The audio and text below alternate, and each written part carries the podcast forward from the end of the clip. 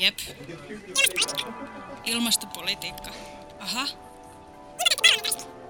Impotentti parlamentarismi. Juu. Että mitä teoreettisesti ilmastokriisissä kannattaisi tehdä. Jep.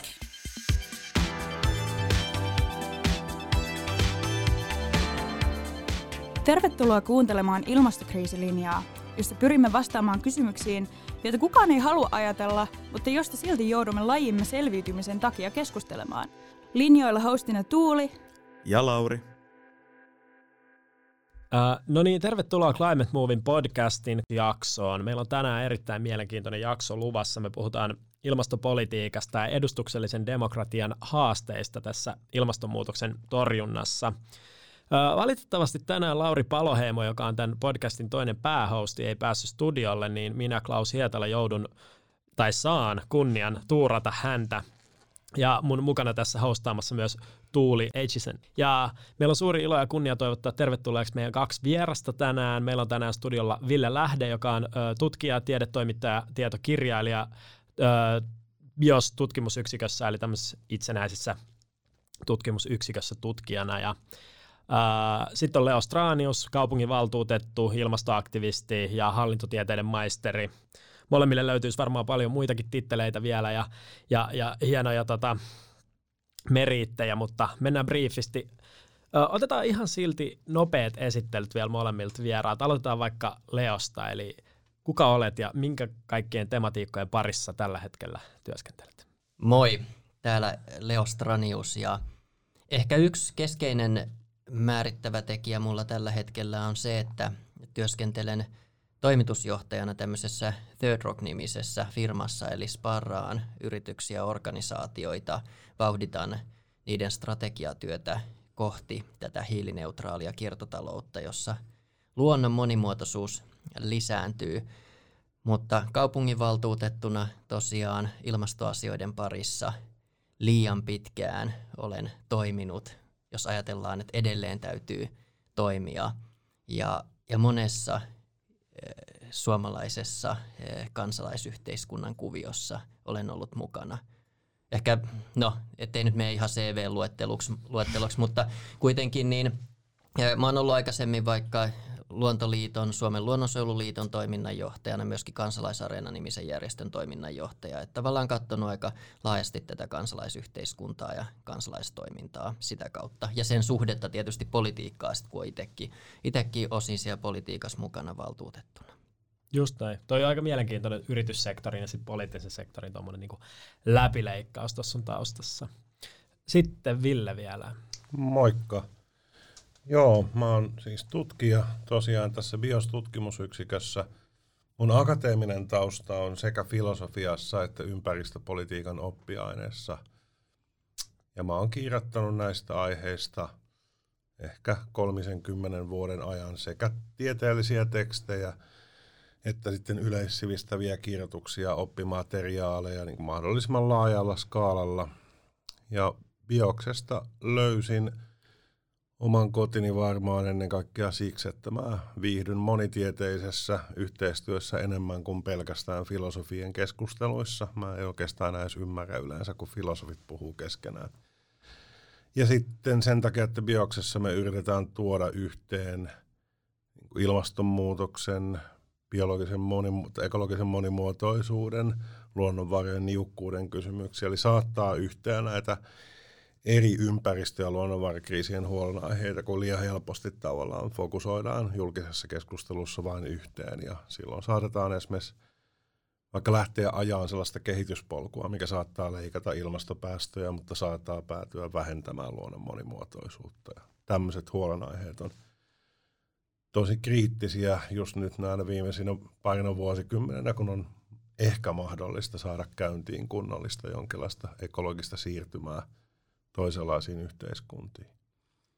No sen lisäksi mä oon toiminut vuosikausia myös toimittajana, välillä päätoimittajana semmoisessa Niin et näin lehdessä, joka on siis filosofinen aikakauslehti, mutta jossa on myös tällaista monien tieteiden yhteistä keskustelua, kuvataiteita, kaikenlaista muita, muuta. Mä pidän Hyvä kurkku nimistä vegaanista ruokablogia ja harrastan intohimoisesti sekä puutarhan hoitoa että vanhan kartin Dungeons and Dragons roolipeliä. Kaikenlaista. Erittäin hyvä. Mitäs tota, Tuuli, täräytetäänkö me päivän eka kysymys? Joo, eli tota, puhutaan tosiaan edustuksellisesta demokratiasta ja sen kyvykkyydestä torjua ilmastonmuutosta, niin tota, mitkä on sitten teidän mielestä edustuksellisen demokratian suurimpia kompastuskiviä ää, ilmastonmuutoksen torjunnassa?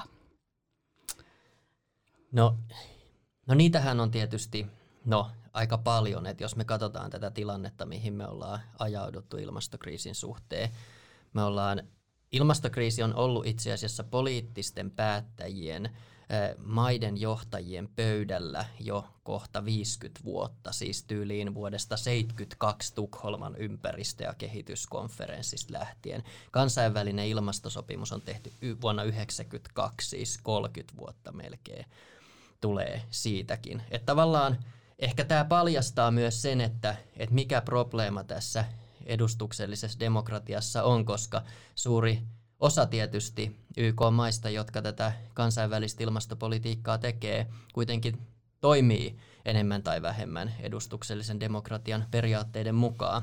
Eli tavallaan vaikka on hirveän pitkään tiedetty se, mitä pitäisi tehdä, päästöjä vähentää merkittävästi, siitä on vähän niin kuin sovittukin, niin kuitenkaan se ei ole johtanut niihin vaadittaviin toimenpiteisiin. Et mä oikeastaan ajattelisin, että, että on kaksi ongelmaa. Et toinen on se, että se toimii liian äh, lyhytjänteisesti sitä kautta, että meillä on tietysti vaaleja vaikka neljän vuoden välein ja, ja tavallaan niin kuin, ei pystytä tekemään semmoista tarpeeksi kunnianhimoista pitkäjänteistä ilmastopolitiikkaa, mutta sitten toisaalta se toimii liian pitkäjänteisesti, niin kuin tästä taas kansainvälisestä ilmastopolitiikasta nähdään, että, että asiat kehittyy aivan liian hitaasti nyt suhteessa siihen, mihin niiden pitäisi mennä.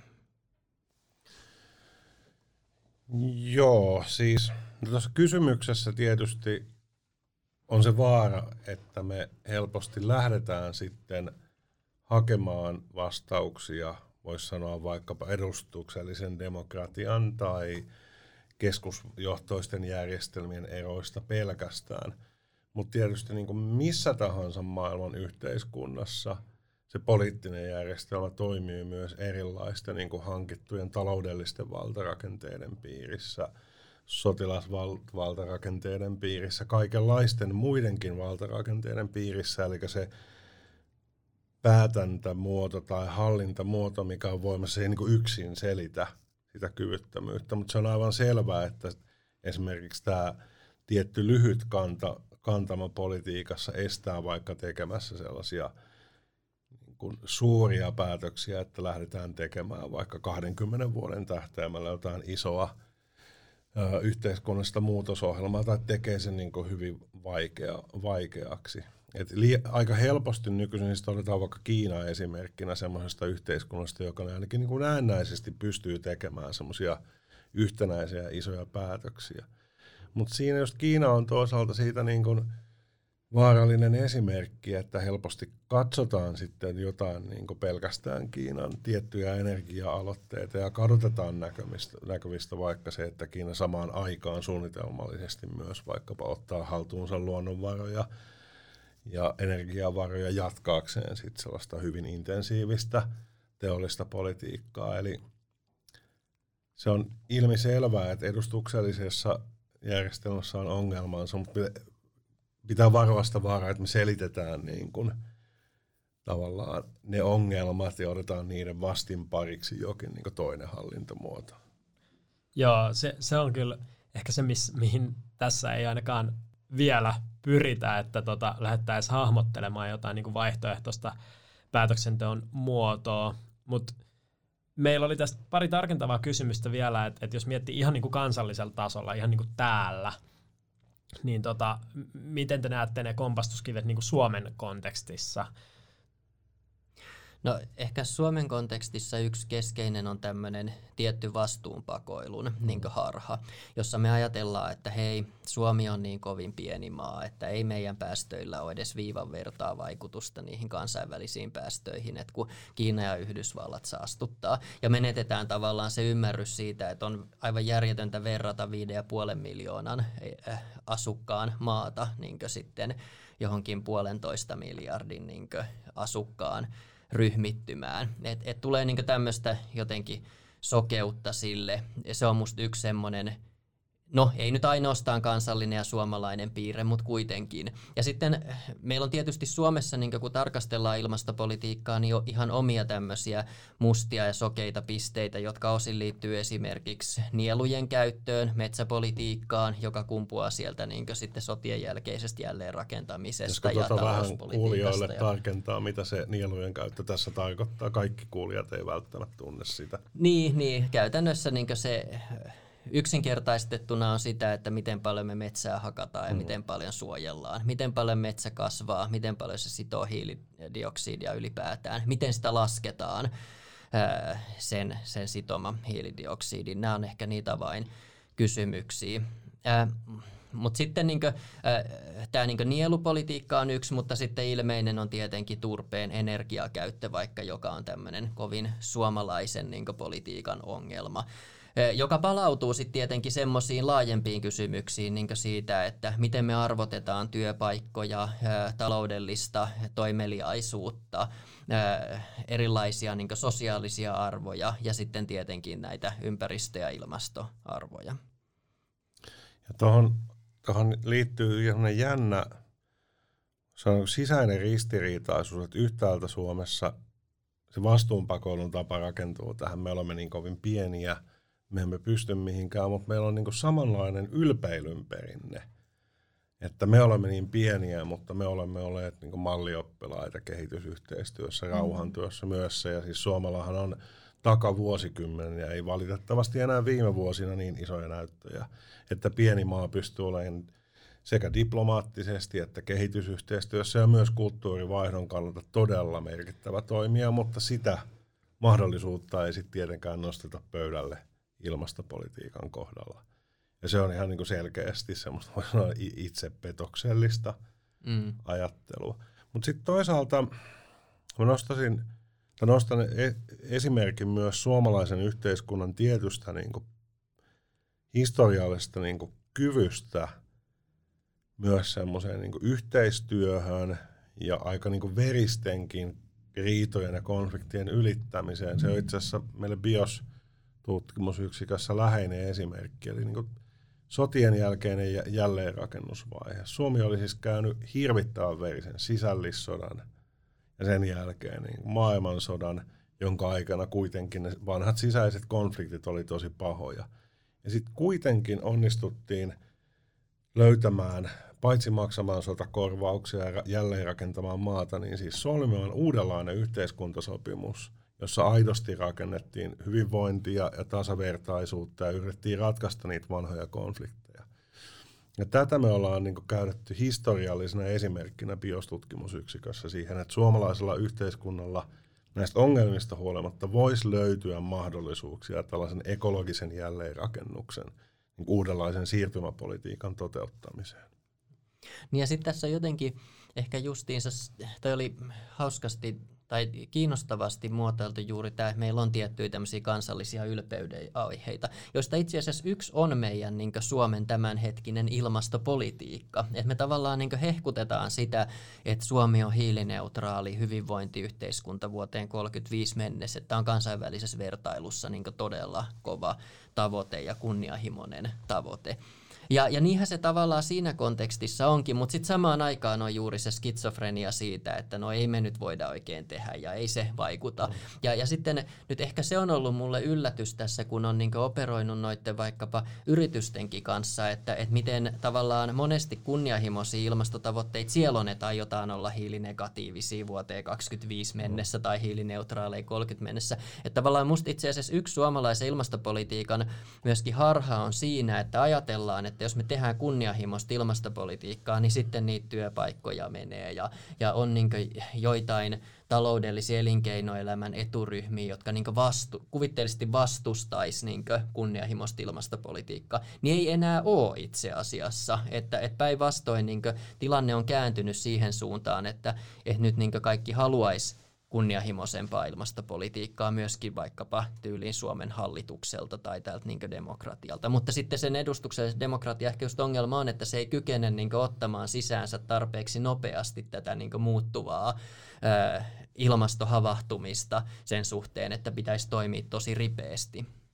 Tässä on ihan lyhyesti jatkan tuohon se, että tässä on sitten vielä se, että tavallaan ilmastonmuutos niin vaikea asia, kun se on ratkaista, niin valtava ongelma se onkin, niin periaatteessa Suomen kaltaisen yhteiskunnan mahdollisuudet puhdistaa energiasektorinsa, puhdistaa ruoantuotantoa niin kuin ilmastopäästöistä, ne on oikeastaan aika hyvä, että se pystyisi tapahtumaan suht nopeasti, mutta sitten jos siihen rinnalle otetaan myös tämä luonnon monimuotoisuuden mm. suojelun tavoite, ja se, että meidän pitäisi vähentää – niin todellista luonnonvarojen kulutusta. Sehän on ollut siis kasvanut, kasvamassa koko ajan edelleen, kun katsotaan se, mitä me myös tuodaan ja mitä muualla maailmassa tuotetaan. Niin vaikka me ollaan edistyksellisiä jollain areenoilla, niin luonnonvarojen kulutuksessa me ei, ei olla menty hyvään suuntaan, eikä tässä luonnon monimuotoisuudessa. Ehkä sitten siinä on se isompi kompastuskivi, että kuinka isosti vielä joudutaan tekemään työtä, että tajutaan, miten paljon pitää muuttua sen kokonaistavoitteen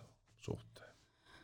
Joo, tota, mitäs äh, meillä oli viime jaksossa tai ekassa jaksossa Teemu Vaarakallio vieraana ja hän puhui tällaisesta tietynlaisesta apaattisuudesta siitä, että Suomessa ei ehkä näy sellaisia äm, luonnonkatastrofeja tai tällaisia, jotka sitten myös vaikuttaisi siihen, että ei, ehkä ihmiset toimis laajemmalla skaalalla. Vaikuttaako tämä myös niin kuin ilmastopolitiikkaan silleen, että et joo, että luonnon monimuotoisuus muotoisuus katoaa ja tälleen, mutta ei ole silleen niin kuin arkielämässä ehkä niin näkyvää se ilmastonmuutos ihan niin kuin peruskansalaiselle.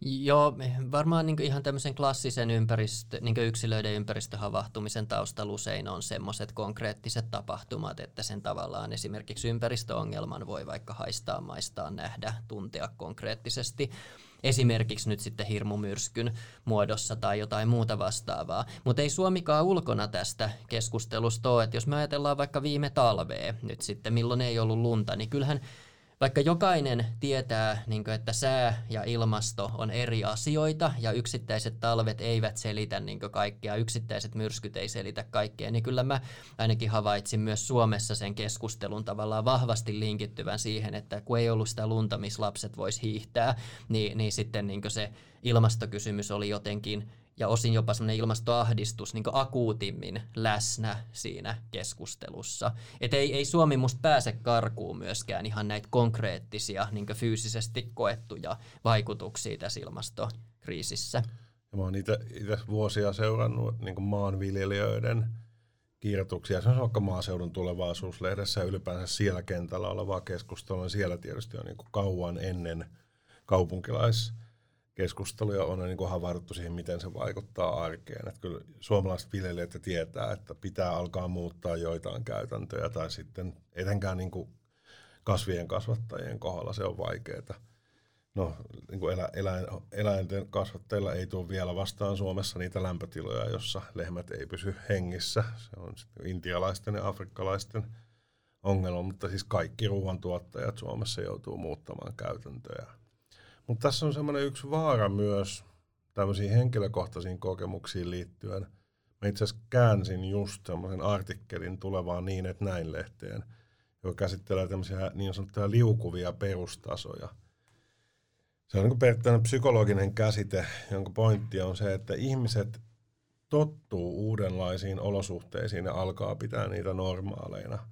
Että niin parin kolmen vuoden ajan jaksetaan ihmetellä niin kuin kui, kesän kuivuutta ja vähälumista talvea ja poikkeuksellisia myrskyjä, sitten ne alkaa olla niin kuin normaalia arkea.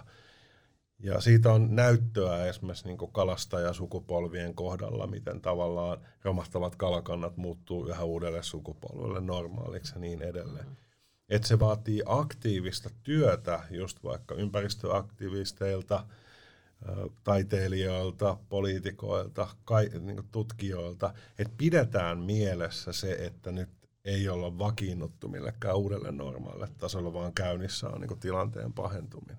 Toisaalta ehkä lohdullista tuossa on se, että kauheasti pelätään sitä, että, että jos tehdään, tai jotenkin mun mielestä tässä keskustelussa on se, että jos me tehdään tällaisia läpileikkaavia päätöksiä, niin mitä se vaikuttaa vaikka yksilön arkeen, niin ähm, mä puhun nyt koronasta, koska se on olennaista, niin se on sellainen keissi, että ei niinku vuosi sitten, jos kaikilla olisi ollut maskit junassa, niin mä olisin ihmetellyt sitä asiaa aika paljon.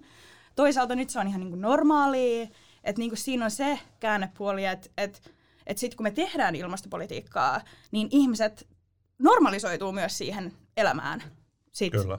paljon nopeammin kuin edes kuvitellaan. Joo, ja, ja jotenkin toi koronapandemia on tietyllä tavalla kiinnostavasti muuttanut esimerkiksi mun käsitystä just tämän niin demokratian potentiaalista ja mahdollisuuksista suhteessa ilmastokriisiin ja kunnianhimoiseen ilmastopolitiikkaan sitä kautta, että vielä vuosi sitten mun ajatus oli oikeastaan se, että, että me tarvitaan niin, niin nopeita ja niin radikaaleja muutoksia tämän ilmastokriisin edessä, että yksinkertaisesti niin jossain vaiheessa poliittiset päättäjät on selkä seinää vasten ja joutuu tekemään niin rajuja päätöksiä, että tämmöisessä vapaassa liberaalis yhteiskunnassa yksilöt ei enää niin suostu siihen, eikä ne niele sitä tavallaan, että ne ei hyväksy. Ja syntyy niin kuin, kapinaa ja levottomuutta ja, ja tavallaan sen tyyppistä. Demokratia ei niin kestä sitä järjestelmänä. Mutta nyt sitten jotenkin jännästi koronapandemian myötä, ei ainoastaan niin Suomessa, vaan niin lähes niin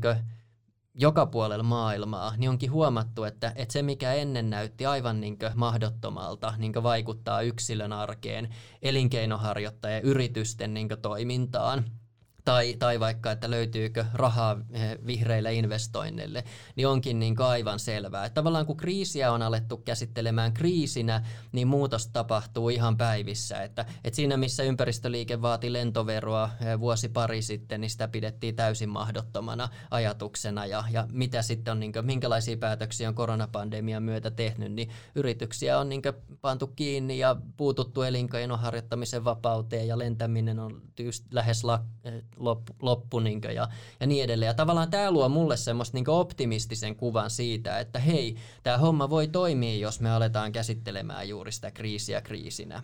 Se on myös itse asiassa todella hyvä esimerkki siihen, jos sit verrataan vaikkapa Suomea ja monta muuta Manner-Euroopan maata Britanniaan ja Yhdysvaltoihin. Että mahdollistava rakenne ei tietenkään ole pelkästään se niin edustuksellinen demokratia, mm. vaan se, että onko yhteiskunnallista luottamusta, mm. onko väestön kesken niin kuin jonkinlaista ajatusta, että meillä on niin kuin jaettu yhteiskunta vai nähdäänkö, että yhteiskunta on niin kuin sodassa itseään vastaan. Et Yhdysvallat, no toki voidaan sitten pitkään voisi puhua siitä, kuinka edustuksellinen mm. Yhdysvallat etenkin on demokratioista, mm. mutta kuitenkin näin muodollisesti katsoen ne tietyiltä käytännöiltä se on edustuksellinen – demokratia siellä on tiettyyn rajaan asti jo toimiva niin tiedon välitys ja muuta, mutta se on yhteiskunnan siis henkisesti ja sosiologisesti täysin hajalla. Ja siellä ei varmasti niin kuin, ole tällä hetkellä paukkuja sen kaltaiseen yhteiseen tavoitteen asettamiseen. Ja just se, niin kuin, se mitä sä puhuit niin kuin lyhyessä aikajanassa, tämä tämmöinen poikkeustilojen hyväksyminen, niin sen kaltainen niin kuin mobilisaation ajatus on nimenomaan tässä ekologisessa jälleenrakennuksessa. Että jos voidaan tehdä yhteiskunnallinen sopimus ja niin kuin luottamus siitä, että ra- rakenteita lähdetään muuttamaan niin, että se ei ole epäreilua, että pystytään niin kuin jakamaan se taakka ja myös niin kuin jakamaan ne hyödyt, mitä saadaan tästä muutoksesta, niin silloin se voi olla hyväksyttävä. Mutta eihän sitä voi tehdä, jos ei ole sitä yhteiskunnallista luottamusta. Mm. Koronapandemia musta on osoittanut se, että yllättävän syvälle voidaan mennä demokratiassa niihin yksilönvapauksien niin rajoittamiseen. Et se, se on musta niin yllättävää. Ja ehkä se positiivinen viesti niin tästä näkökulmasta on, että, että jotta me saadaan tämä ilmastokriisi jollain siedettävällä tavalla haltuun tai siirryttyä sinne hiilineutraaliyhteiskuntaan mahdollisimman nopeasti, niin ne niin muutokset ja rajoitukset ei yksilön näkökulmista ole ollenkaan niin dramaattisia ja laajoja kuin mitä ne on nyt ollut, vaan tavallaan se tehdään paljon niin hallitummin järjestelmätasolla niin energiantuotantorakenteessa ja, ja tämän tyyppisissä kysymyksissä, jotka ei niin kovasti koske sitä. Ja, ja juuri noissa niin Ville hyvin luetteli ne keskeiset tavallaan niin yksilön näkökulmasta ö, vaikutukset ö, päästöihin. Ja, ja siinä vielä olennaista on huomata se, että, että kun tekee niitä ilmastoystävällisiä valintoja, niin kysymys ei silloin ole niin itse asiassa rajoituksista ja luopumisesta, vaan se on niin hyvinvoinnin lisäämisestä, että ne valinnat usein johtaa sit yksilön näkökulmasta hirveän paljon parempaa.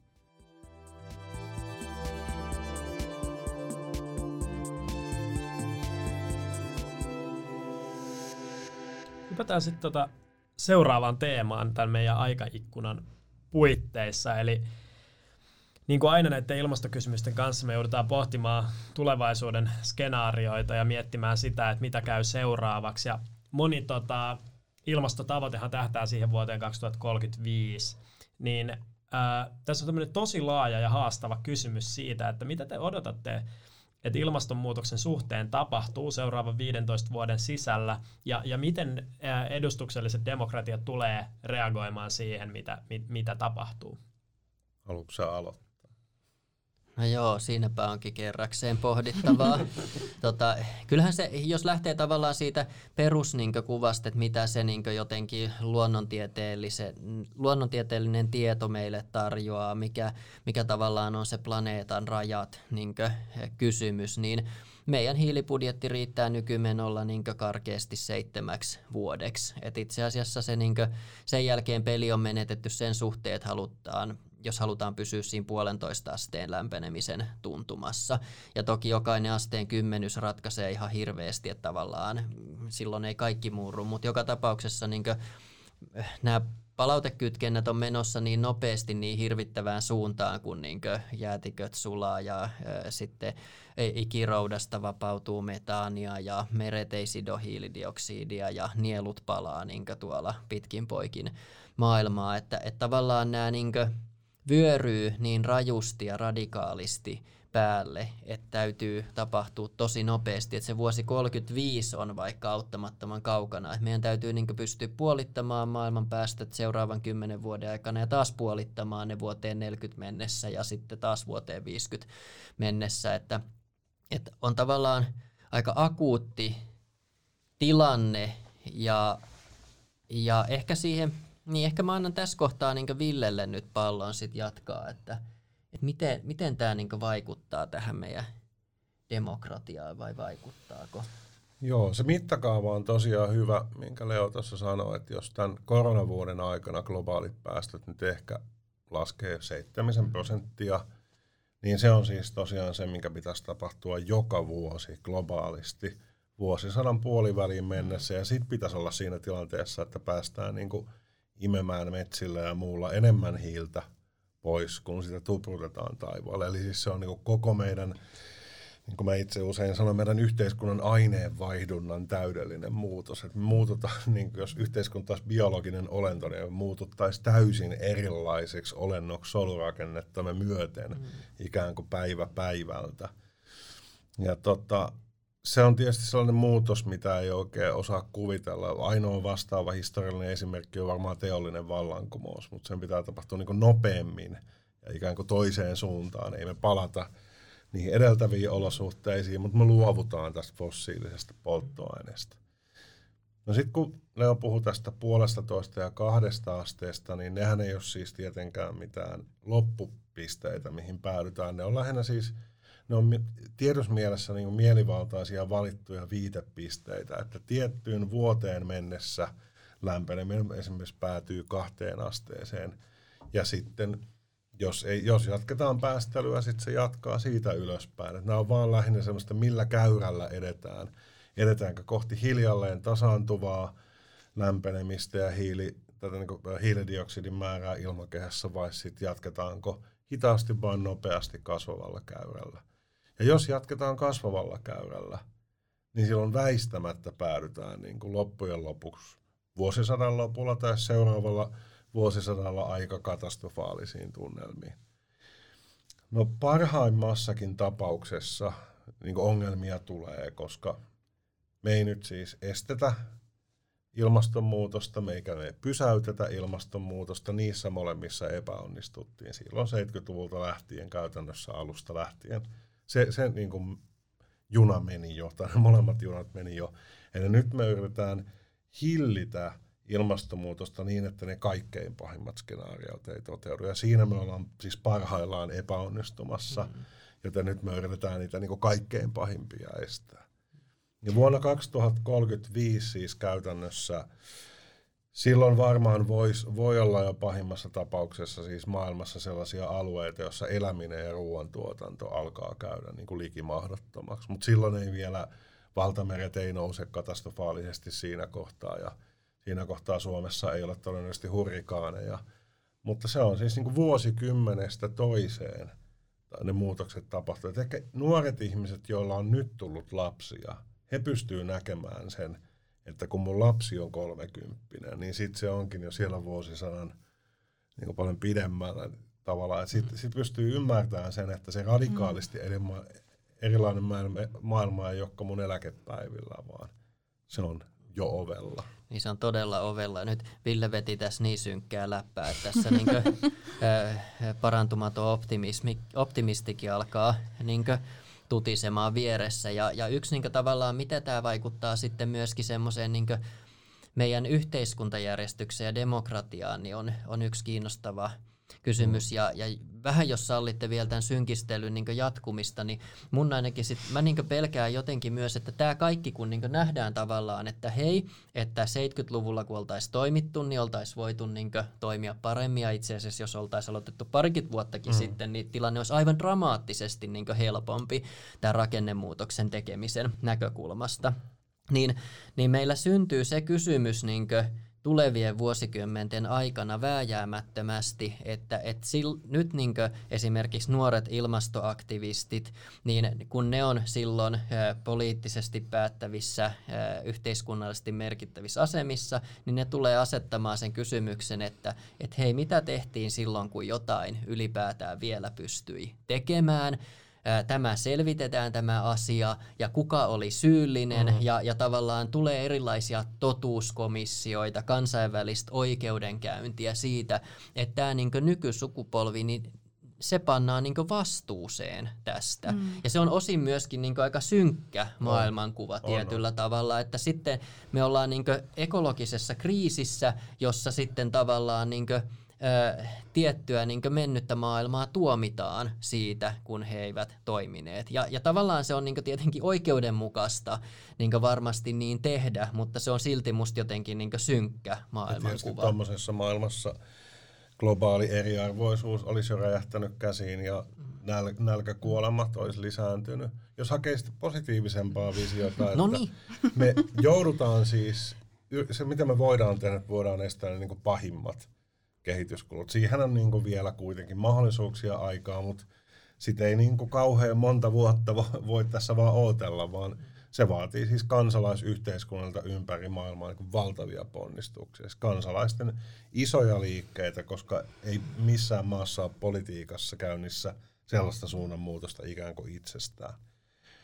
Niin se on yksi iso asia, mitä esimerkiksi me, me pitäisi estää – lähivuosikymmeninä on se, että just asuminen ja ruoantuotanto ei kävisi mahdottomaksi väkirikkailla alueilla, jossa ihmiset on tällä hetkellä keskimäärin köyhiä ja nälkäisiä. Et jos niin se mokataan, niin sitten alkaa sellaisia väestöliikkeitä maailmassa, jotka niin sorruttaa yhteiskuntia lähes väistämättä, aiheuttaa konflikteja ja se heijastuu niin kaikkialle. Ja sitten se tarkoittaa, että rajat kiinni – muuttuu semmoiseksi yleiseksi eurooppalaiseksi asenteeksi aika vääjäämättä. Et se on semmoinen, niin voisi sanoa, sivilisaation itsepuolustuksen peruslähtökohta tällä hetkellä, että ei, ei anneta niin sen epäonnistua. Joo. Äh, siirrytään ihan kohta seuraavaan kysymykseen, mutta mä haluaisin sanoa just tuosta, äh, puhutaan kansainvälisestä tasosta, niin moni ähm, ihan vain sivuseikkana just tuoton IPCC-raportin ja sen puolentoista asteen äm, tavoitteen, mutta äh, Tuvalun saarivaltiohan joskus 2008-2009 toi tämän esille, koska pitkäänhän puhuttiin kahdesta asteesta ja sitten se niin kuin nostaa tietenkin sen kysymys, kysymyksen, että keitä me sitten niin kuunnellaan niin kuin kansainvälisellä tasolla ja keiden, int, keiden intressit on sitten niin kuin edustalla. Ähm, Mutta mut joo, mä sain nyt viimeisen sanan sanottua tästä. Ähm, Mutta mikä on sitten teidän yleinen mielipide liittyen suomalaiseen ilmastopolitiikkaan, jota tapahtuu niin kuin just nyt? No ehkä voi sanoa sen, että, että tavallaan tämmöisessä kansainvälisessä vertailussa Suomen ilmastopolitiikka, nyt Suomen istuvan hallituksen ilmastotavoitteet on ihan niin kelvollisia ja, ja tota, sillä tavalla niin pärjää, mutta sitten tietysti se niin ilmastotiedettä vasten, niin se on valitettavasti riittämätöntä ja ehkä Suomen kansallista ilmastopolitiikkaa auttamattomasti vaivaa se, että, että meillä ei ole tavallaan, niin meillä on kyllä ta- tavoite olla hiilineutraali vuoteen 35 mennessä, mutta meillä ei ole niin sovittuja poliittisia toimenpiteitä, puhumattakaan niitä konkre- konkreettisia tekoja niin merkittävälle osalle niitä päästöjä, jotka täytyisi sitten sit vähentää. Että tavallaan ei, ei pystytä niin poliittisesti sit kuitenkaan tekemään niitä päätöksiä, jota se tavoite vaatisi. Se on niin keskeinen ongelma, koska on sitten monia muita intressejä siellä, jotka painaa eri,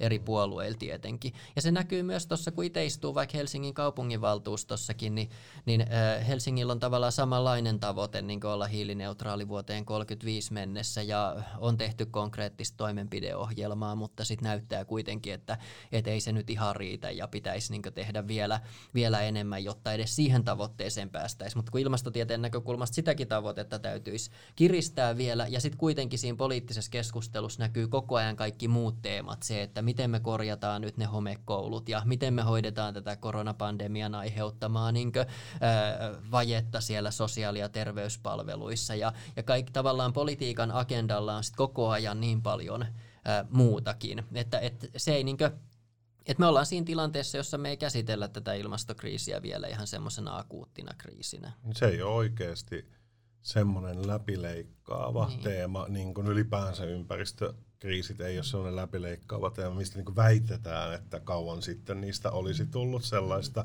mutta se on ollut niin kuin retoriikan tasolla.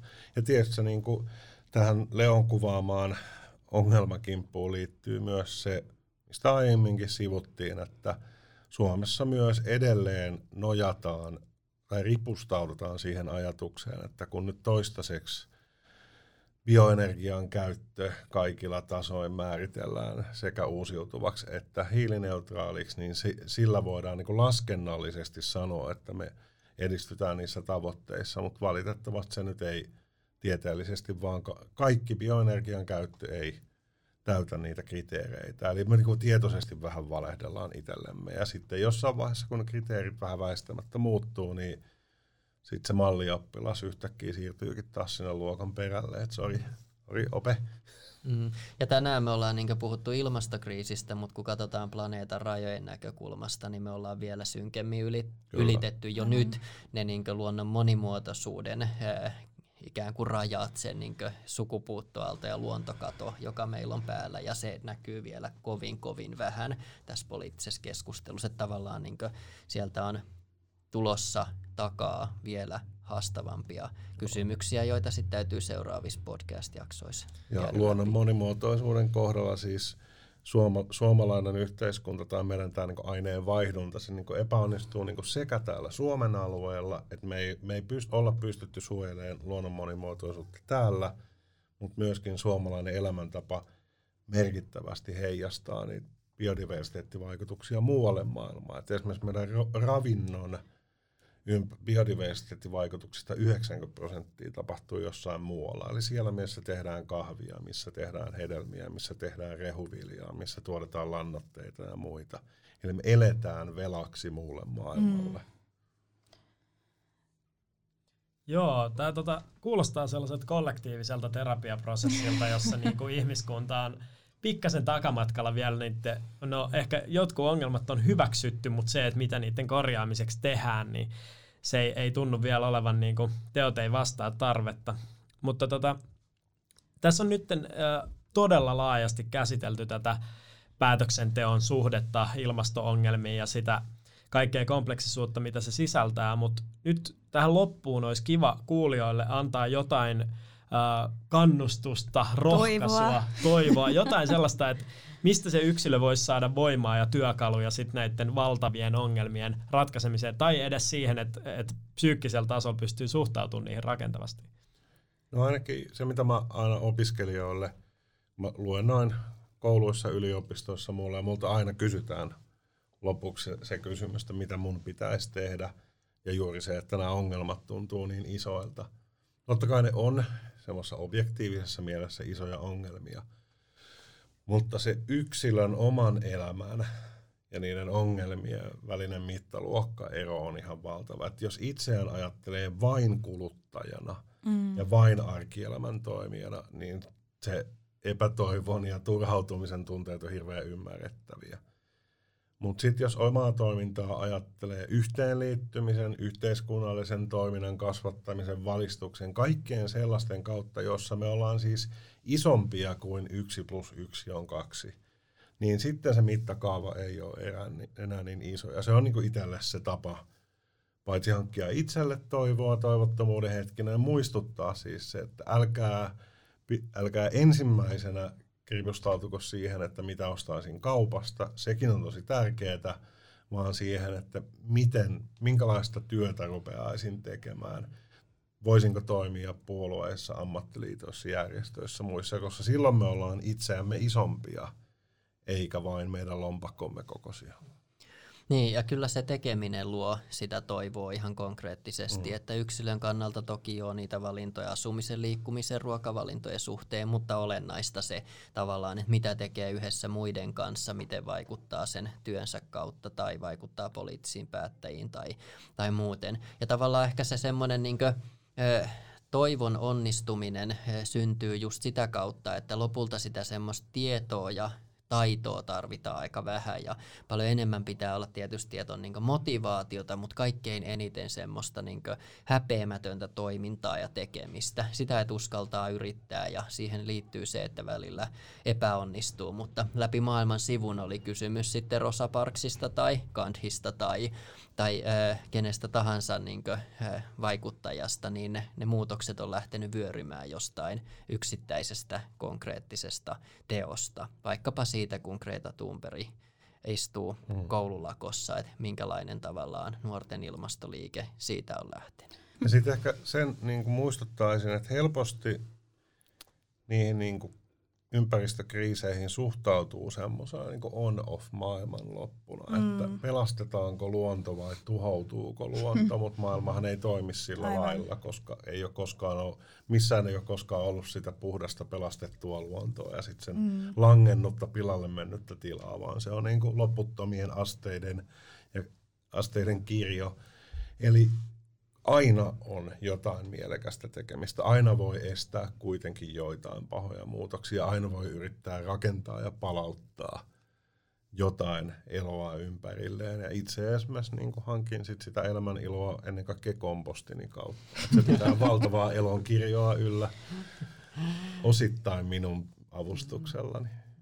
Ja vaikka me ollaan jotenkin semmoisien musertavien haasteiden tai jättiläismäisten kysymysten äärellä, niin kyllähän sitten kuitenkin osaa yksilöistä myöskin motivoi ne niin mahdollisimman vaikeat haasteet mm. ja kysymykset. Me ollaan totuttu tässä ilmastokeskustelussa vähän siitä, että yksilöt täytyisi päästää, niin kuin, että se on helppoa ja halpaa ja tulee tehtyä automaattisesti niitä ilmastoystävällisiä valintoja. Ja niinhän se osin, osin toki onkin, mutta niin ei ihmiskunta mennyt kuuhunkaan sen takia, että se oli helppoa, halpaa tai, tai se mm. vähän niin tuli automaattisesti tosta vaan niin vasemmalla kädellä, vaan että tavallaan musta toivoa voi nähdä siinäkin, että, että tämmöinen niin jättiläismäinen haaste, niin se motivoi kaikkein niin kyvykkäimpiä toimijoita todella niin toimimaan tosissaan. Ja arkisella tasolla – ihmiset on niin kuin va- valmiita opetteleen tosi outoja asioita ja käyttää aikaa tosi paljon. Niin kuin ystäväni opetteli raken- rakentamaan niin kuin nollasta on niin kuin kunnon soutuveneen. Mm. Että ei semmoinen niin kuin laiskuus ja työn välttäminen ole mitenkään niin kuin lähtö, mm. lähtökohtainen ominaisuus meissä. Tai jotkut opettelee Niinpä. kompostoimaan vaikka. niin, näin, just näin. Mutta näihin kuvia tunnelmia aika hyvä lopettaa, eli, eli pidetään yhteisöt kasassa, liitytään yhteen, inspiroidaan toisiamme ja, ja ennen kaikkea pysytään aktiivisina toimijoina, niin eiköhän me jollekin skaalalle päästä näistä erilaisista tota, käyristä, mistä tänään oli puhetta, mutta tota, suuret kiitokset Ville ja Leo, tämä oli erittäin Kiitos. hyvä keskustelu Kiitos. ja Tota, Kiitos. toivottavasti kuulijat saitte tästä työkaluja näiden vaikeiden kysymysten jäsentelemiseen. Kiitos. Hei, toivottavasti jakso herätti ajatuksia. Jos aihe herätti ajatuksia lisäksi myös halua toimintaan, niin meppä käymään sivulla climatemove.fi. Climate Movissa pääset osaksi vaikuttajayhteisöä ja vaikuttamaan ilmastokriisin torjuntaan kykyjesi ja halujesi mukaan.